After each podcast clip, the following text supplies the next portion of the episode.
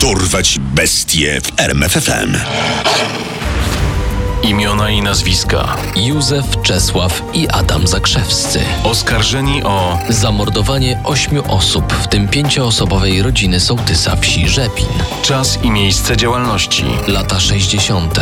Ówczesne województwo świętokrzyskie.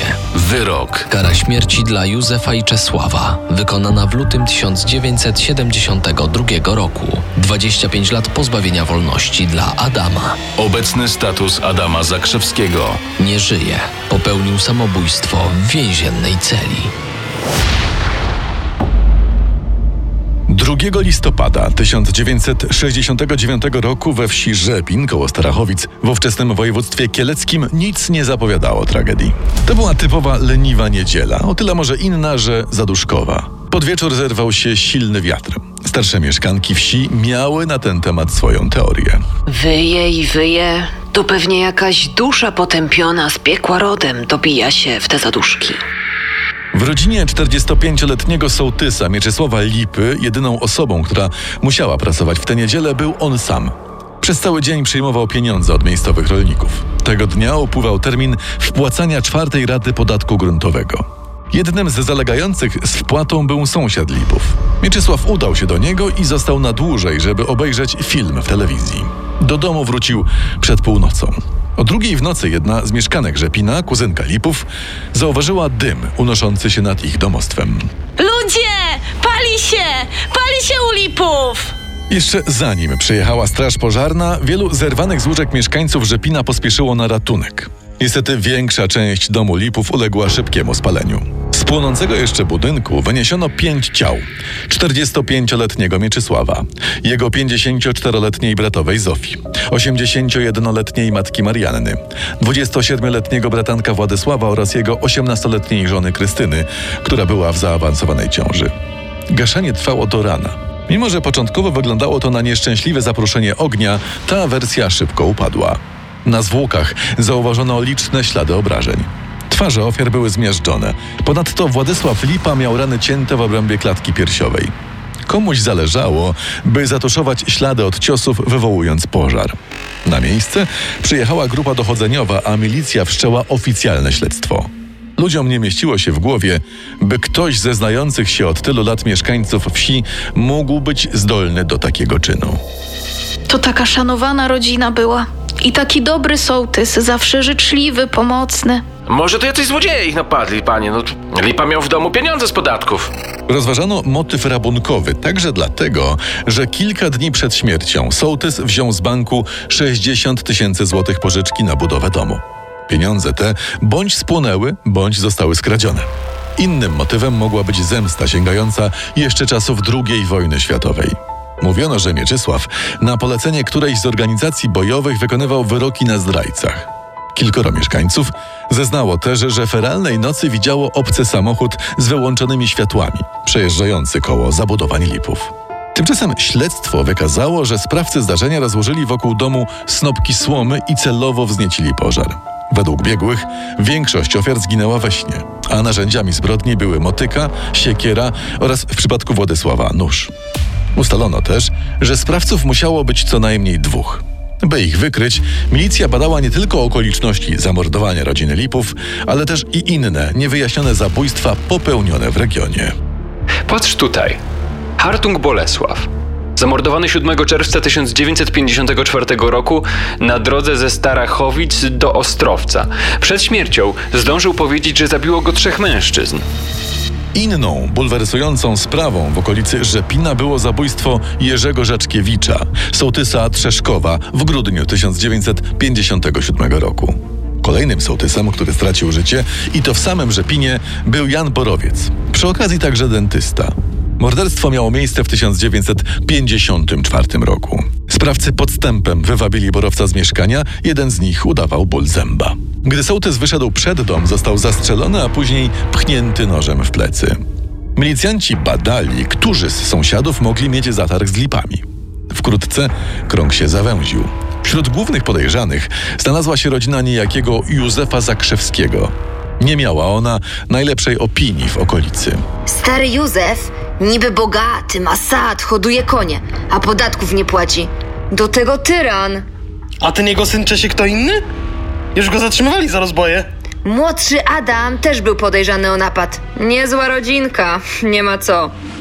42-letniego Czesława, starszego syna Józefa, mieszkańcy Rzepina powszechnie się obawiali. Mówiono, że nosi przy sobie broń. W lutym 1970 roku został aresztowany pod pretekstem kradzieży drewna z lasu, które znaleziono na terenie jego posesji. Tak naprawdę śledczym zależało na tym, by zdobyć dowody w sprawie morderstwa Lipów. Jeden z mieszkańców zeznał, że w tragiczną noc widział Czesława Zakrzewskiego kręcącego się w okolicach domu sołtysa. Nie miał alibi. Jego żona powiedziała milicjantom. W tę noc, co tam lipów podpalili, to Cześka w domu nie było. Nie wiem, gdzie łaził. Mimo, że śledztwo zaczęło przybierać wyraźniejsze kształty, nie było przekonującego dowodu świadczącego o winie Czesława Zakrzewskiego. Postanowiono więc zastosować niekonwencjonalne metody. W domu Zakrzewskich zainstalowano podsłuch, a do celi aresztowanego Czesława przydzielono agenta udającego więźnia. Po pięciu miesiącach agentowi udało się złamać współwięźnia. Czesiek, twoja jedyna szansa to list do Radia Wolna Europa. Napisz, że zabiłeś, bo tylko w ten sposób mogłeś podjąć walkę z komuną. Zobaczysz, odbiją cię z więzienia, wywiozą na zachód i będziesz wolny. Czesław posłuchał rady agenta MO i ujawnił w listach ze szczegółami wszystkie zbrodnie popełnione przez siebie i przez swoją rodzinę. Przyznał się nie tylko do pięciokrotnego morderstwa na rodzinie Lipów, ale także do trzech innych popełnionych w okolicy Rzepina. Zabicia Bolesława Hartunga, Jana Borowca i Jerzego Żaczkiewicza. W listach Czesław opisywał także swoisty magiczny obrzęd, który praktykowała jego rodzina przed każdym zabójstwem. Otóż wszyscy, z matką Czesława i Adama, Heleną na czele, mieli zbierać się wokół stołu, na którym stał krzyż lichtarze. Tam, po odmówieniu pod twoją obronę, wydawali wyrok śmierci. Helena brała do rąk zapaloną gromnicę i trzykrotnie ją przechylając szeptała nazwisko ofiary. Na zgubę lipów niech skapie. Na zgubę lipów niech skapie. Na zgubę lipów niech skapie. Wkrótce po napisaniu listów przez Czesława aresztowano jego ojca Józefa i brata Adama. Helena nigdy nie przyznała się do winy i nie zdołano udowodnić jej ani współudziału, ani nawet posiadania wiedzy o zbrodniach męża i synów. Czesław, po aresztowaniu ojca i zrozumieniu, że padł ofiarą podstępu funkcjonariuszy, napisał oświadczenie. Obecnie zrozumiałem, że kłamstwo byłoby zgubą mojego życia i dlatego postanowiłem niczego nie ukrywać. Jezusie, twoje rany nie pomogą. Pobicia i spalenia lipów dokonałem razem ja z ojcem Józefem i Adamem, moim bratem. Ja byłem w masce zrobionej z portek, w tej, którą ukryłem pod jałowcem. Tam był front. Rżnęli nożami, krew bryzgała po ścianach. Z uwagi tej, że czuję się zmęczony, dalsze oświadczenie napiszę po odpoczynku. Więzień Czesław Zakrzewski. Do aktu oskarżenia Zakrzewskich prokurator dołączył dowody. Wśród nich była kolekcja obosiecznych mieczy, Mauser, rosyjski rewolwer oraz rzeczy ukradzione z domu Lipów, takie jak rękawiczki ze skóry i charakterystyczny zegarek należący do Władysława. Podczas procesu Józef Zakrzewski i jego synowie zachowywali się jakby byli nie w pełni władz umysłowych. Udawali omdlenia i bełkotali.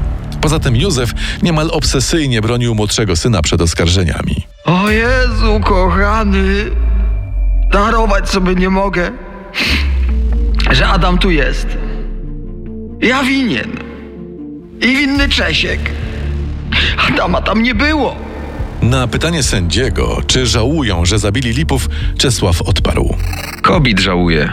Władka i Mietka nie. Zastanawiano się także w ówczesnej prasie, dlaczego rodzina Zakrzewskich przez lata zdołała uniknąć kary za swoje zbrodnie. Śledztwo wykazało, że pomagał im w tym sędzia sądu rejonowego w Starachowicach. Został on skazany na 4 lata pozbawienia wolności.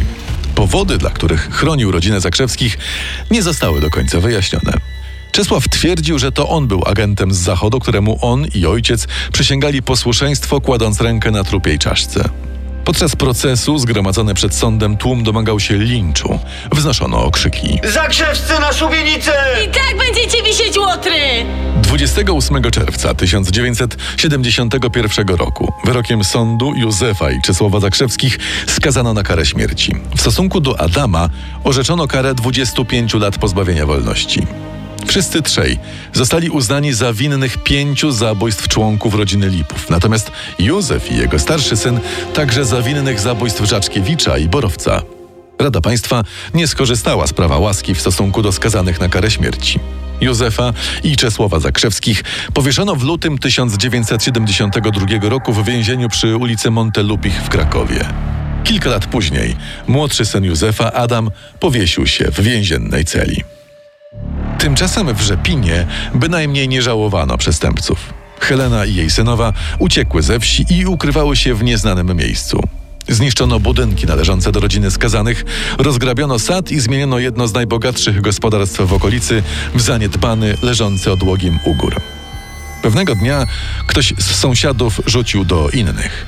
Nawet kamień na kamieniu nie może zostać po mordercach. I taki właśnie los spotkał rodzinny majątek Józefa, Czesława i Adama Zakrzewskich z Rzepina.